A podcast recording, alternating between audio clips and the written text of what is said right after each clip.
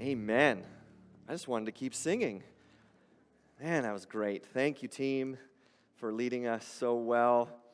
And I didn't get to do it, so I want to do it again. He is risen. Amen. Amen. Uh, if you brought a Bible, I'll encourage you to grab it and you can turn to Ephesians chapter 4. We're going to eventually get there. Um, but kids, um, there's no kids zone, but Emily has prepared some activity bags for you. And so, parents, if some of your younger kids, I don't want to see like dads going to get an activity bag, okay? Settle down. Uh, but if you got some younger kids who need some activities, uh, there's bags in the lobby there, and you can uh, go grab one of those to keep your little ones occupied. But this morning uh, is obviously so important because we serve a risen Savior. Jesus is not dead, He did not stay dead. Um, if you were with us on Friday, right, Good Friday is uh, the, the day where we celebrate and remember and kind of meditate on the death of Jesus. That he was crucified for us, for our sins, and he was buried. And so we, we kind of spent some time on Friday talking about the forgiveness that Jesus uh, offers to us because of his death and then in turn, right, our theme for this whole weekend has been one. There is one sacrifice, one Savior, once for all. And today there is one Lord, one faith, one church. This kind of unity that exists. And, and so, because of that, Jesus forgives us an enormous debt of sin. And so, in turn, we're called to forgive one another. But here's the deal today is so important because if Jesus is still dead, then really none of this matters. Right? If Jesus is still dead, then, then we're kind of wasting our time here this morning. But because he rose from the dead and he commissioned his disciples with the Holy Spirit and he gave us the mission to be on until he, until he returns, then this morning we want to talk about well, what does that mean for us as a church? How are you and I, if you're a follower of Jesus, how are you and I one in Him? But to begin with, like I said, we have to, we just kind of have to talk for a few minutes about why the resurrection matters so much. Um, Jesus said some pretty remarkable things during his life on earth. And if you've been with us as we've gone through the Gospel of John, you'll know that Jesus said some pretty unbelievable things, right? He said that he was divine. Jesus said multiple times that he was God himself. He claimed that he had authority to forgive sin. He, he said that he had authority to heal people, to cast out demons. He made himself one with God. And he predicted on multiple occasions, if you read the Gospels, he predicted that he would die and that three days later he would be raised from the dead.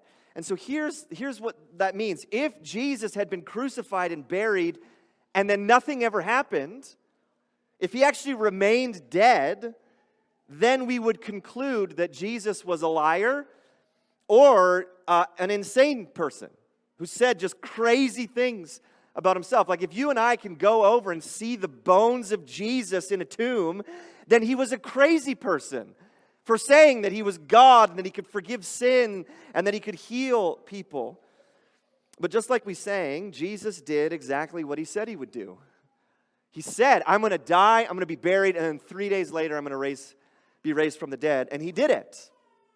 Paul says this in 1 Corinthians about the resurrection of Jesus. He says, And if Christ had not been raised, then our preaching is in vain and your faith is in vain.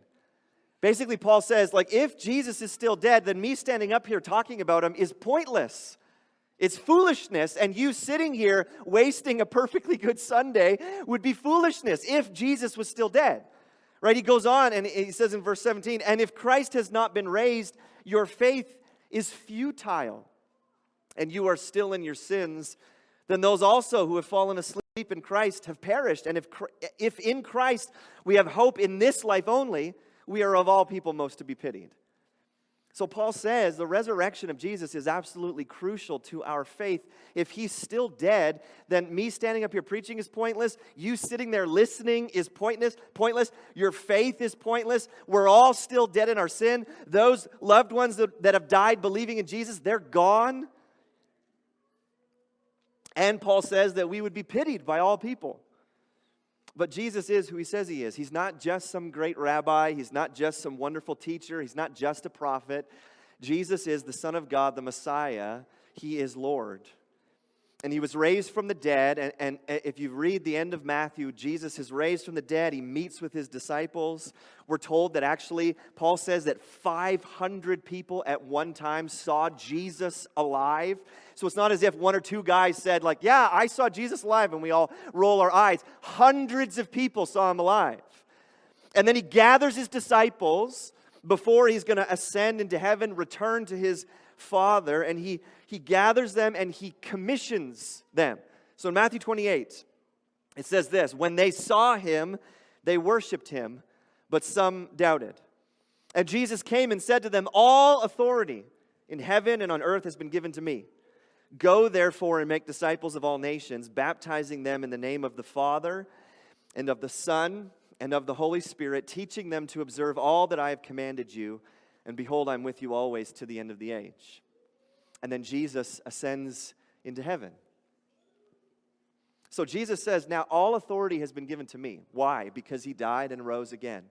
Because he is who he says he is. He has been given all authority in heaven and on earth. And so then he commissions his disciples. That's you and me, right? He says, Go and make more disciples. Basically, go tell people about me, Jesus says, and then baptize them and then teach them everything that I've taught you. In, in, in simple, it's, it's actually quite a simple mission, right? When you think about it, I think sometimes we've overcomplicated it. Jesus says, Go tell people about me, baptize them, and then teach them what I've taught you. And we go, Okay, that seems simple enough, right?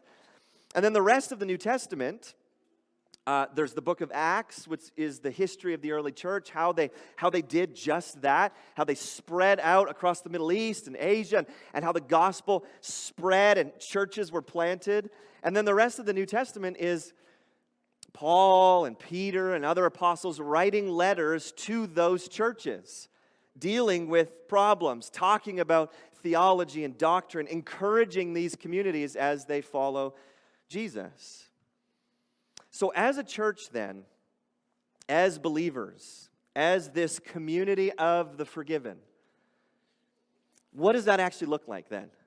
Right, like I said before, our theme for this whole Easter weekend has been the idea of one, the unity that we have in one another and in Jesus because he died and rose from the dead. And so we want to ask this morning, well, what does that actually like practically look like? Because Jesus is alive, what does that look like in, in regards to unity as us, uh, uh, uh, as believers? And what is that based on? Right? I mean, we throw it around a lot. Yeah, we're all one. We're, we have unity in Jesus. What does that actually mean? So, Ephesians 4, uh, Paul says some amazing things about what this looks like in the church. So, starting in verse 4, this is what Paul says. He's writing to a church. So if you can if you can picture it was probably smaller than this, but a church in an ancient city of Ephesus and he wrote a letter and they would stand and they would read, "Hey, we got another letter from Paul and he's addressing the church." And he's saying, "This is who you are." Verse 4, there is one body and one spirit. Just as you were called to the one hope that belongs to your call. One Lord, one faith, one baptism, one God and Father of all, who is over all and through all and in all. So you may have noticed there's a lot of one language. Seven ones that Paul uses. He says, you, you, you, uh, there's one body, one spirit, one hope, one Lord, one faith, one baptism, one God. So seven ones. And so, what we want to do this morning is just kind of go through each one and then just talk about, like, what does that look like for us as the church in 2022 in Fort St. John? What does that mean for us? So, to start, Paul says there's only one body. And what he means by that, the word body just means church. He's talking about the church.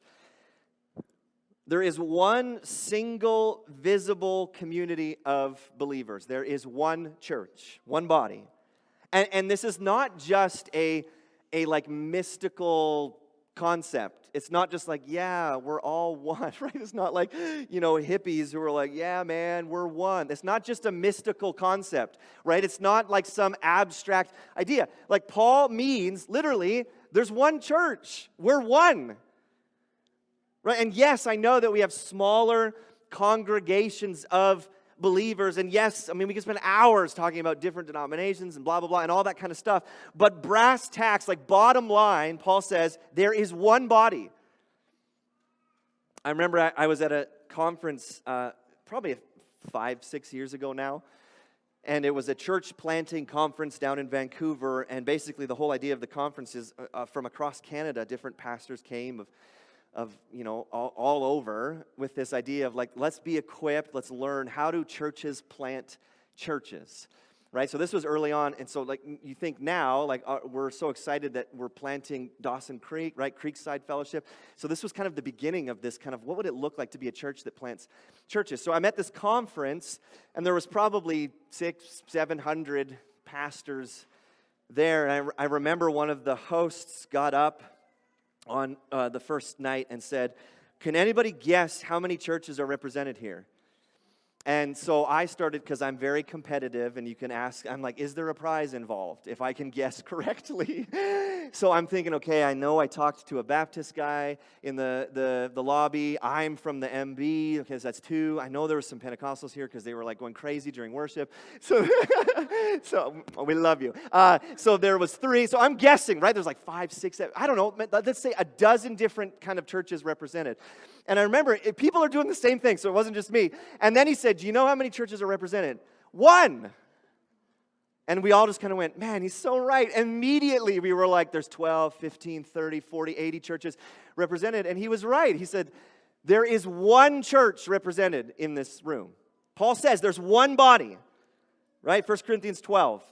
He says this For just as the body is one, and as many members. He's talking about your human body, just like your body. You have one body, but it's made up of all of these different members, and all the members of the body, though many, are one body.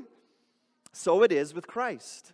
For in one spirit we were all baptized into one body Jew or Greek, slave or free, and all were made to drink of one spirit. So there's one body, there's only one church, Paul says. And then he goes on, he says, one, there's one spirit and he's talking about the Holy Spirit.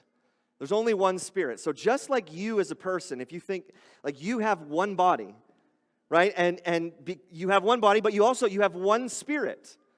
Just like that, the church, which Scripture calls the body of Christ, there's one body and there is only one Spirit. And so if you're a follower of Jesus, you have the Holy Spirit dwelling in you. And because you have the Holy Spirit and the person sitting next to you, if they're a believer, they have the Holy Spirit. I have the, the Holy Spirit in me. I mean, there's only one Spirit, right? And so that leads to unbelievable unity. You have the same Spirit that I have, there's only one.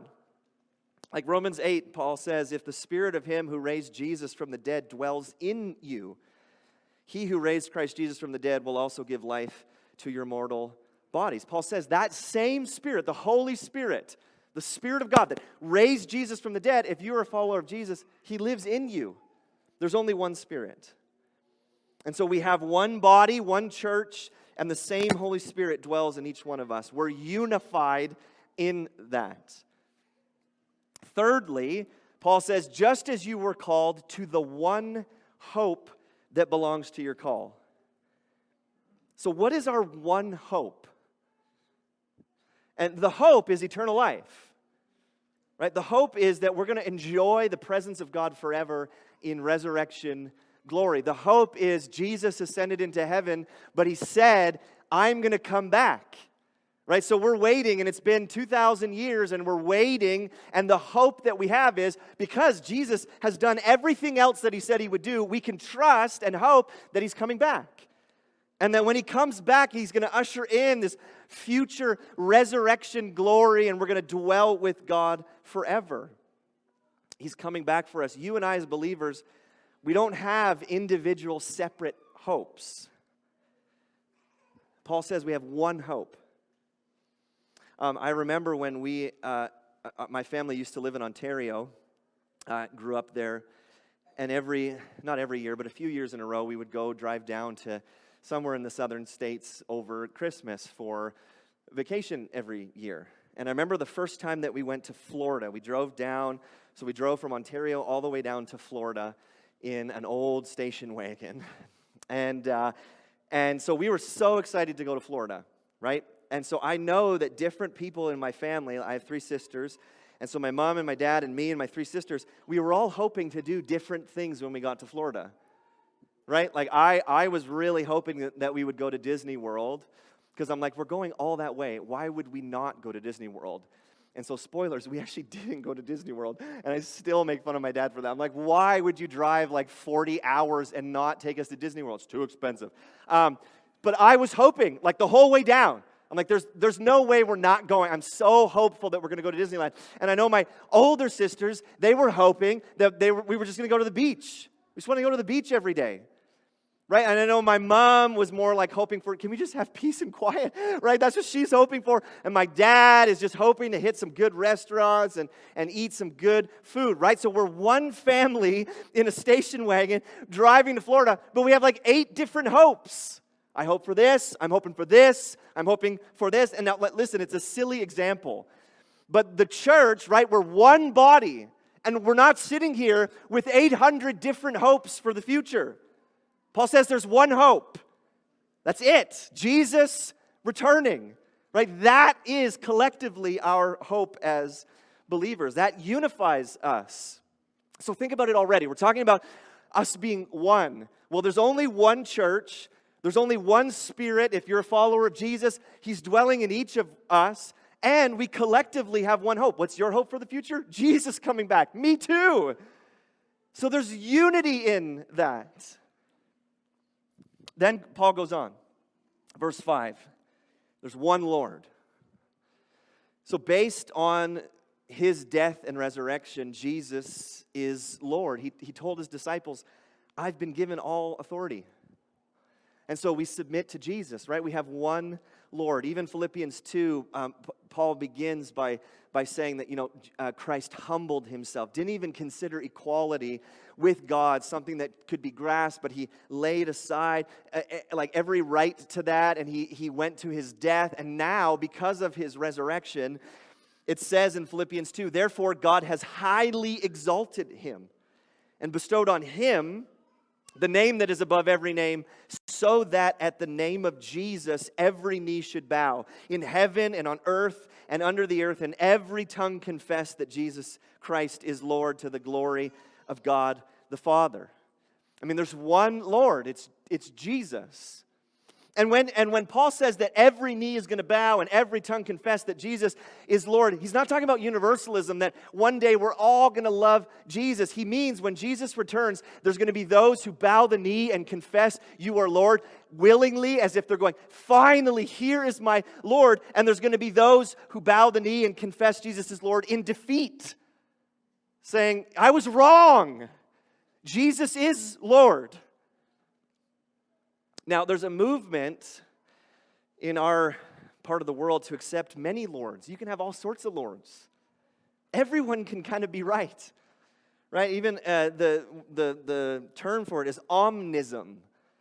It's the idea that all religions are right. So, omnism, the idea that, yes, you know, Buddhists, uh, Mormons, Jehovah Witnesses, uh, Sikhs, Muslims, like whatever. Everybody is right. All roads lead to God. They're just different paths, right? Remember, if you, it was years ago now, but Oprah talked about that, right? At the, if, if the, the top of the mountain is heaven, well, then all these different religions are just on different paths up the same mountain, right? That's omnism. It's the idea that everyone is right. There's multiple lords. Um, Ellen Burstyn, who's, a, who's, an act, who's an actress, she said this I am a spirit opening to the truth that lives in all of these religions. I always pray to spirit, but sometimes it's to the goddess. Sometimes it's to Jesus. Sometimes I pray to Ganesha if I need an obstacle removed. Guan Yin is one of my favorite manifestations of the divine, the embodiment of compassion. So I have Guan Yin with me all the time. I mean, John Coltrane, if you like jazz, John Coltrane, the jazz musician. He was an omnist. He said, I just believe in all religions. We're all right. Everyone's going to the same place. But here's the deal Jesus doesn't allow that kind of belief system. Jesus didn't die on the cross and he wasn't raised from the dead so that you could pray to him, but also pray to Ganesha and Guan Yin and the goddess. Right? Is he Lord? I mean, this is why the early church was killed because they refused to acknowledge anyone else as Lord.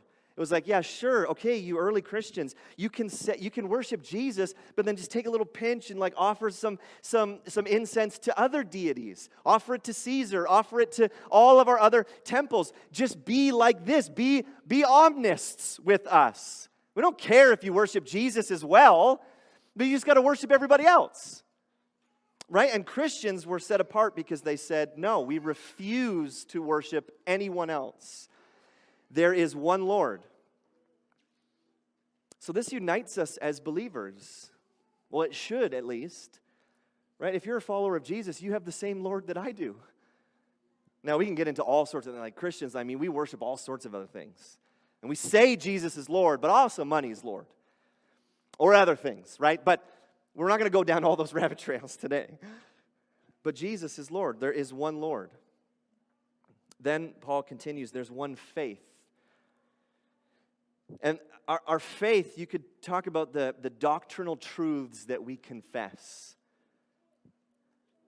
Right? That's what, what unites us. We, we in this room on like primary things of the faith, we believe the same thing. Is Jesus God? Right? I'm, I'm hoping that we would all say yes. Right? Is salvation through Jesus alone. And we would all go, Yes, amen. Those are primary things. That's, that's what unites us in our faith. We all believe the, the, the same thing. How are we saved? Who's the Trinity? How has God revealed himself to us? What is the Bible? What, is, what has authority in our lives? We would all agree on those primary things. Now, Paul's not talking about secondary beliefs. He's not talking about secondary issues, you know, well, I was baptized by dunking or I was baptized by sprinkling. I think the Bible would say, who cares? Were you baptized? Great. Right? Or you go, you know, I have views about uh, complementarianism or egalitarianism, and some of you who don't know those words, don't worry about it. Or like women in ministry or not in ministry, and there's different views about that. Does that save you? No. Or church governance, how is the elder board structured? But None of that saves you. So it's not a faith issue, right? We can, we can disagree. And I've had great discussions with some of you who disagree on those secondary issues, and yet there's one faith, right? Who is Jesus? How are we saved? Who is God? What is the Bible? Those are faith issues. And so Paul says there's one faith. And so that means like we don't we don't have unity with people who believe different things on like primary issues, right? Like if, if, if Mormons came to us and said, hey, can we have unity with you? We would go, no, you don't believe in the Jesus that I believe in. You deny that he's God. We can't have unity, right? You're of a different faith. You're, you're outside the faith. So we share one faith. Again, think about that. That unites us. Then Paul says there's one baptism. And there's debate about this. Is Paul talking about baptism of the Spirit? Does he mean water baptism? Most likely, Paul is talking about water baptism. There's one baptism. So that means there's not like levels of Christianity depending on how many times you've been baptized. There's not different baptisms, right? We at this church, we don't baptize babies who can't believe, can't give an expression of belief and faith in Jesus. We don't rebaptize people. I've had a conversation one time of a guy that came and he said, I was baptized, but I don't really think I knew what I was doing. Should I get rebaptized? Well, there's only one baptism. So, no, I don't think you need to go and like make sure it sticks this time. It doesn't work like that, right? There's one baptism, and that unites us as believers. Like when you are baptized, you are identifying with a people group. You're saying, hey, I am now identified. I'm your brother, I'm your sister in Christ. So there's one baptism that unites us. And lastly, Paul says there's one God and Father of all, who is over all, through all, and in all. And basically, God is, or Paul is just showing us that God is sovereign. He's omnipresent. He's with us. There's only one God. There's not hundreds of gods. There's not millions of gods, there's one God. So you have this incredible list of ones, right? There's one body, one spirit, one hope, one Lord, one faith, one baptism, one God. And that is all possible, and that's all true because Jesus rose from the dead.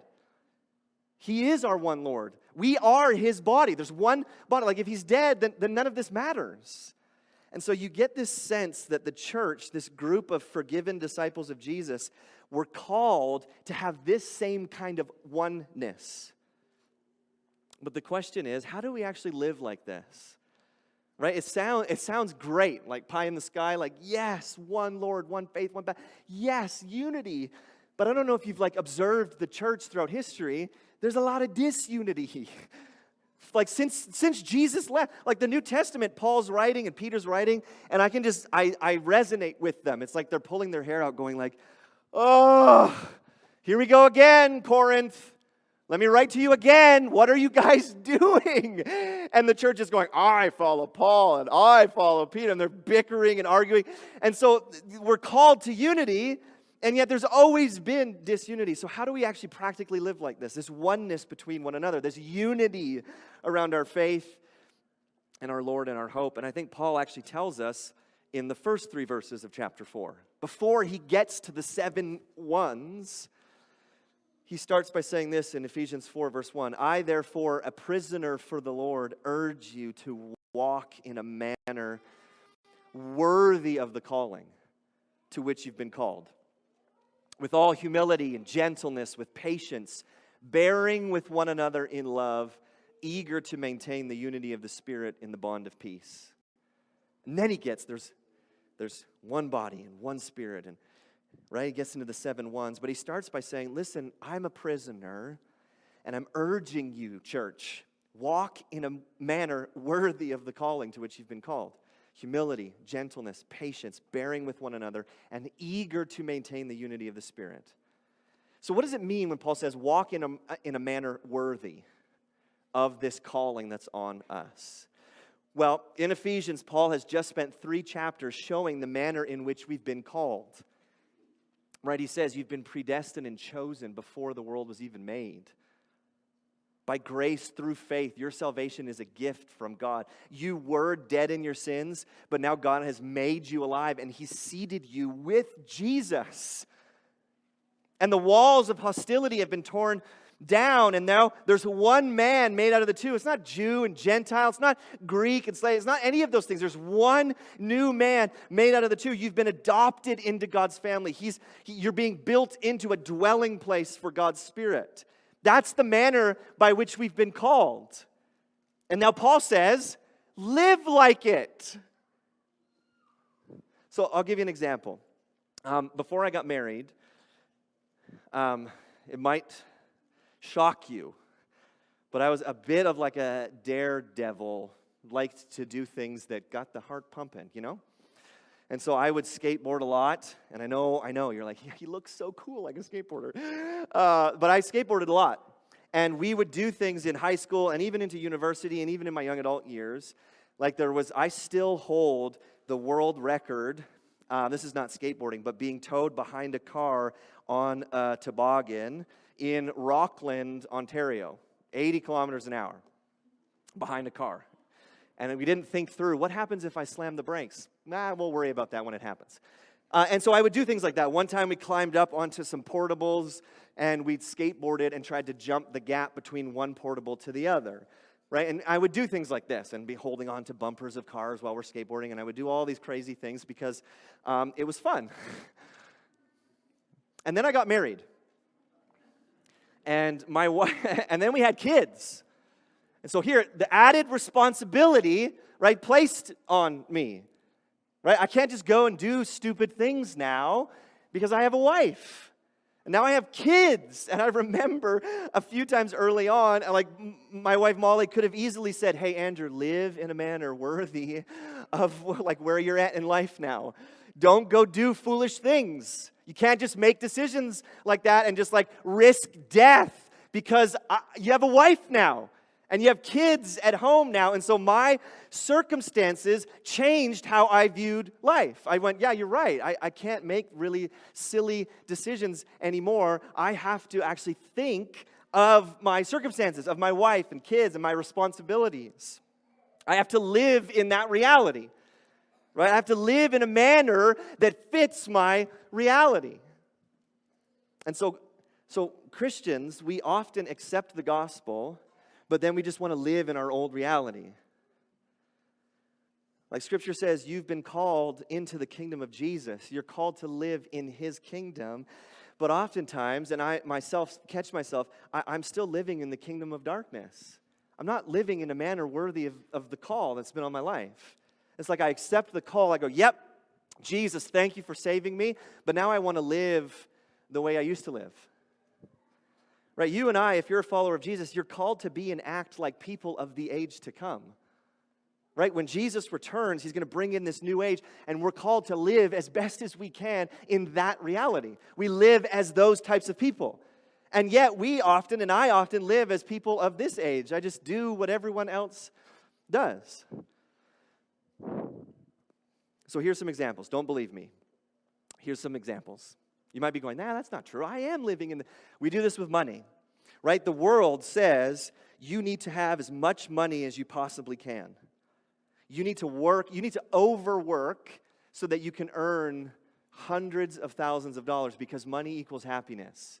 And you, you deserve a, a better truck, and you deserve a bigger house, and you deserve all of these toys. And, and, and our culture would say, just fill your life up and worship money.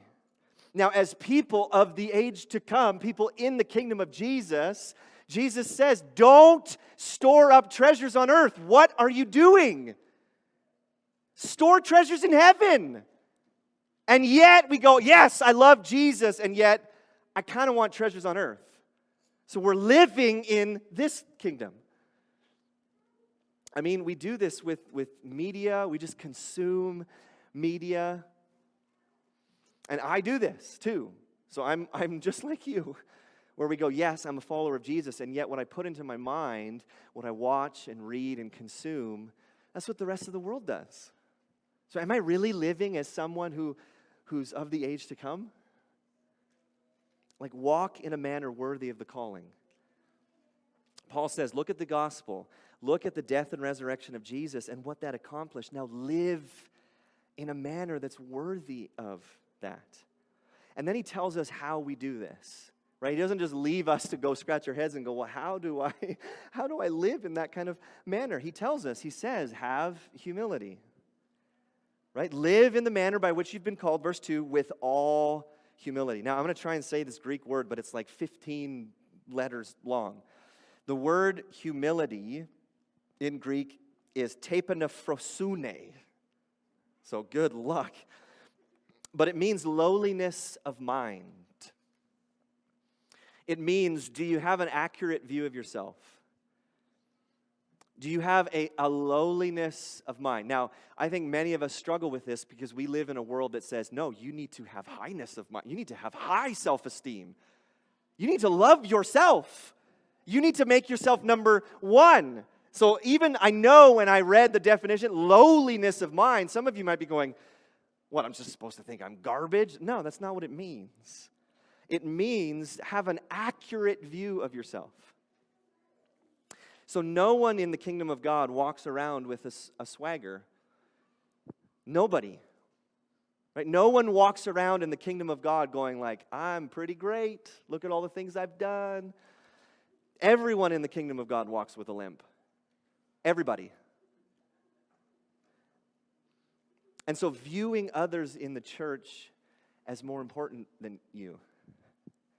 Right? So, so viewing the person in the, in the, down the pew to go, I'm actually going to view them and treat them as if they're more important than I am. That's humility. I have, a, I have a proper view of myself in light of the cross. I have lowliness of mind. Paul says that's one way that you live in the manner worthy of the calling. You, you are humble. Secondly, he says, with gentleness, and that's the Greek prautes, which means mildness, power with reserve. It means control. So that so then ask, am I harsh in my interaction with others? Right? Because we're called to be gentle. And Christians are really bad at this, right? In the name of speaking the truth in love, we are not gentle with each other because I think many of us view gentleness as weakness. So we're like, hold, hey, hold this. I got to go speak the truth in love to somebody, right? And we do that. And we're like, I'm just defending truth. And we are not gentle with one another. Because I think many of us, when we hear the word gentle, especially men, when you hear the word gentle, you think effeminate. Women are gentle. I'm not supposed to be gentle. Yes, you are. Jesus was gentle. And gentleness is not weakness, gentleness is actually control over how you respond to people. So let me give you an example when it comes to disciplining kids. Right? So we have three kids, and my middle child is much more sensitive than my oldest child. And uh, Molly, my wife, often says, like, man, she's just got you wrapped around your finger. And, and, and, and when we're disciplining our children, I, I have, I've caught myself that I am much easier on my one middle child than on my oldest child. And I remember Molly a few years ago maybe said to me, like, do you realize that you are actually like way harsher with our oldest than with our middle child? And I would just come down so hard, right? And not in gentleness. We're called to be gentle with one another as, as believers. Even Galatians 6 talks about when you find someone in sin in the church, Paul actually says, restore them with a spirit of gentleness. And yet, when we often, when we catch each other in sin, it's like, I'm going to restore you, all right? But Paul says, actually, restore them with what? With gentleness. And I think sometimes we go, well, that's just us going soft on sin. No, it's not. Paul says, restore that person, but as you're doing it, be gentle with them. So that's one way we walk in a manner worthy of the calling. We are gentle with one another. Are we patient with one another? Literally, it means long suffering, which makes sense because it feels like I'm suffering when I have to wait. But are we patient? Do we actually wait sufficient time before expressing anger, or do we blow up at each other as brothers and sisters? Are we patient with one another? Do we actually do we do we suffer with each other? Right? Are we slow to speak, quick to listen? Paul then says, bearing with one another in love. That means just enduring with one, in, one another, persisting in our relationships. Do we endure with each other?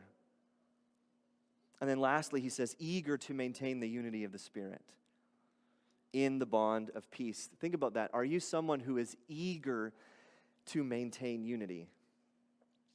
Uh, in my years of ministry, I, I've actually seen a lot of times, I think we're more eager to have disunity and to divide over things.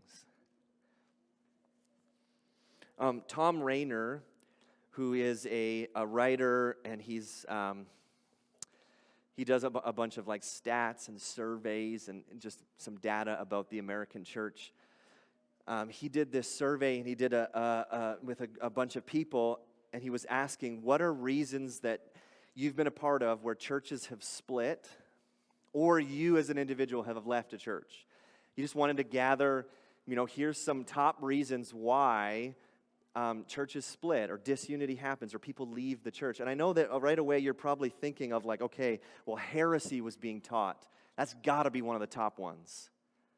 Or, like, you know, someone on staff had an affair and so it caused a church split. It's got to be serious ones. Here are some of the, these are not made up.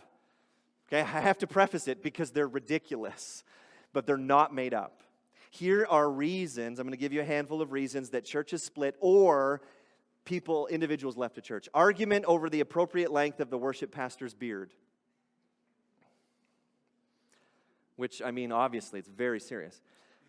Whether or not we use church land to build a children's playground or a cemetery. I'm like, go with the playground. Let's have some life, right? But people, we're out of here. 45 minute heated discussion over the type of filing cabinet to purchase, black or brown, with two, three, or four drawers. People left a church. A fight over which picture of Jesus to put in the foyer. or the foyer. My, oh, my wife's American is coming out. The foyer. And I'm like, I don't want to I don't want to spoil that, but a picture of Jesus, you're arguing over which picture of Jesus to hang in your lobby. Petition to have all church staff clean shaven, which I told Corlin, that's coming, brother. Communion was cranberry grape over straight grape. The church moved to a stronger blend of coffee, and members left the church, which that one just doesn't make any sense. We need stronger coffee. there was a debate over whether we should serve deviled eggs at the potluck. And should we call it a potluck? We should call it a pot blessing. We don't believe in luck. Right? And we all like we all laugh, but like real people left real churches over these issues. Right? They, they said, like, uh, you know, the, the beards of the staff members are too long. We're out of here. And so Paul says, Are you eager to maintain unity? Like, even we've had people over, you know, our eight years here, we've had people who have told me that we're leaving the church over things that were said and done. And some of them were, if I'm honest, just silly. Right? We used to years ago call all the kids up front to do like a special kids thing, and we stopped doing that for lack of time. And I was told it's because this church hates children. We're out of here. I mean, we taught through uh, the, the book of Revelation online on Wednesday nights, and someone was like, Well, your view of the millennium is different than mine. We can't attend here anymore. Really? I remember when we uh, years ago did a, a series uh, about um, being made in God's image and, and sexuality, and the comment was made Pastor Andrew talks about sex too much. So we're out of here. Right? Paul says, Are, are you eager to maintain the unity of the Spirit? Like, I feel if, if Paul wrote a letter to the churches today, he'd be, What are you doing? This is ridiculous. To leave and to split and to have disunity over these kinds of things. I told you to be eager to maintain the unity of the Spirit. Am I diligent to keep peace? Are we zealous for it? Like, honestly, I think in my own heart, I don't even think like that. Okay, I, I want to be eager to maintain unity with my brothers and sisters. How can we have unity? So I think how we actually do this is that we always remember the manner in which we're called. We must have an accurate view of yourself, of, our, of ourselves. You have to have an accurate view of your salvation, of how Christ saved you. This is why we talk all the time about the death and resurrection of Jesus. That is the, the manner by which you've been called into this family. Because Jesus was crucified for you, because he was raised from the dead.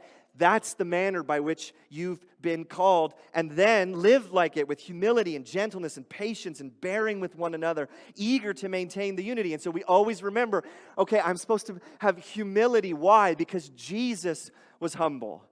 I'm supposed to be gentle with people. Why? Because Jesus was so and is so gentle with me.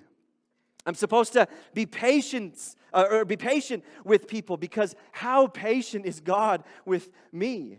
And then we begin to pursue these things. I want to pursue humility and gentleness and patience and bearing with each other. And then when you begin to see the opposite things bubble up, and they just do because we're, we have a, a, flesh and we're sinful, and then pride bubbles up, and harshness bubbles up, and impatience and disunity and conflict, then when that happens, we go back to the cross. Is Jesus Lord? Was he raised from the dead? Yes. Then there's only one body, and there's one spirit and there's one hope, one Lord, one faith, one baptism, and there's one God. And I need to be eager to maintain that kind of unity. Because He's Lord, because He saved us, and because He commands us to live like this. So I'm going to ask the worship team to come up. We want to just respond in singing. Again, continuing to celebrate. The, the reason that there only is, or that there's only one body and one spirit, and one hope and one Lord and one faith and one baptism and one God. The reason that we can celebrate that is because Jesus is alive. Um, he's not dead, He is ruling and reigning. And so we want to celebrate that. And so, Jesus, I just thank you that um, you, our, you are our Lord. That because you died and rose from the dead, and because you gathered your disciples, and before you ascended into heaven, you said, All authority has been given to me. So now, church, go and make disciples, and baptize people, and teach them to obey. And so, Jesus, we have been commissioned. Literally, Christian means we are Messiah people. We're little Christs. Not in the sense that you are, but we follow you. You are the Christ. And we want to be like you. And so, God, I, just forgive us as followers of Jesus when we do the opposite of what we're called to do when we don't walk with humility and gentleness and patience, and we don't bear with one another, and forgive me when I am not eager to maintain the unity of the Spirit. Forgive us, God, when we cause disunity and we, we leave the body or, or, or we cause divisions because of really, God, at the end of the day, really silly things. God, we want to be unified. We are one church. We have one hope. There is one Spirit. There is one baptism. There is one Lord, that we serve one God. Help us to be people who live with that kind of unity. That a world that is watching from the outside would look in and go, How on earth can this community of people love each other so well? How, like, I can't fathom how this community of diverse opinions and people can love each other so well. And so, help us, Lord. We desperately need your help to live like this.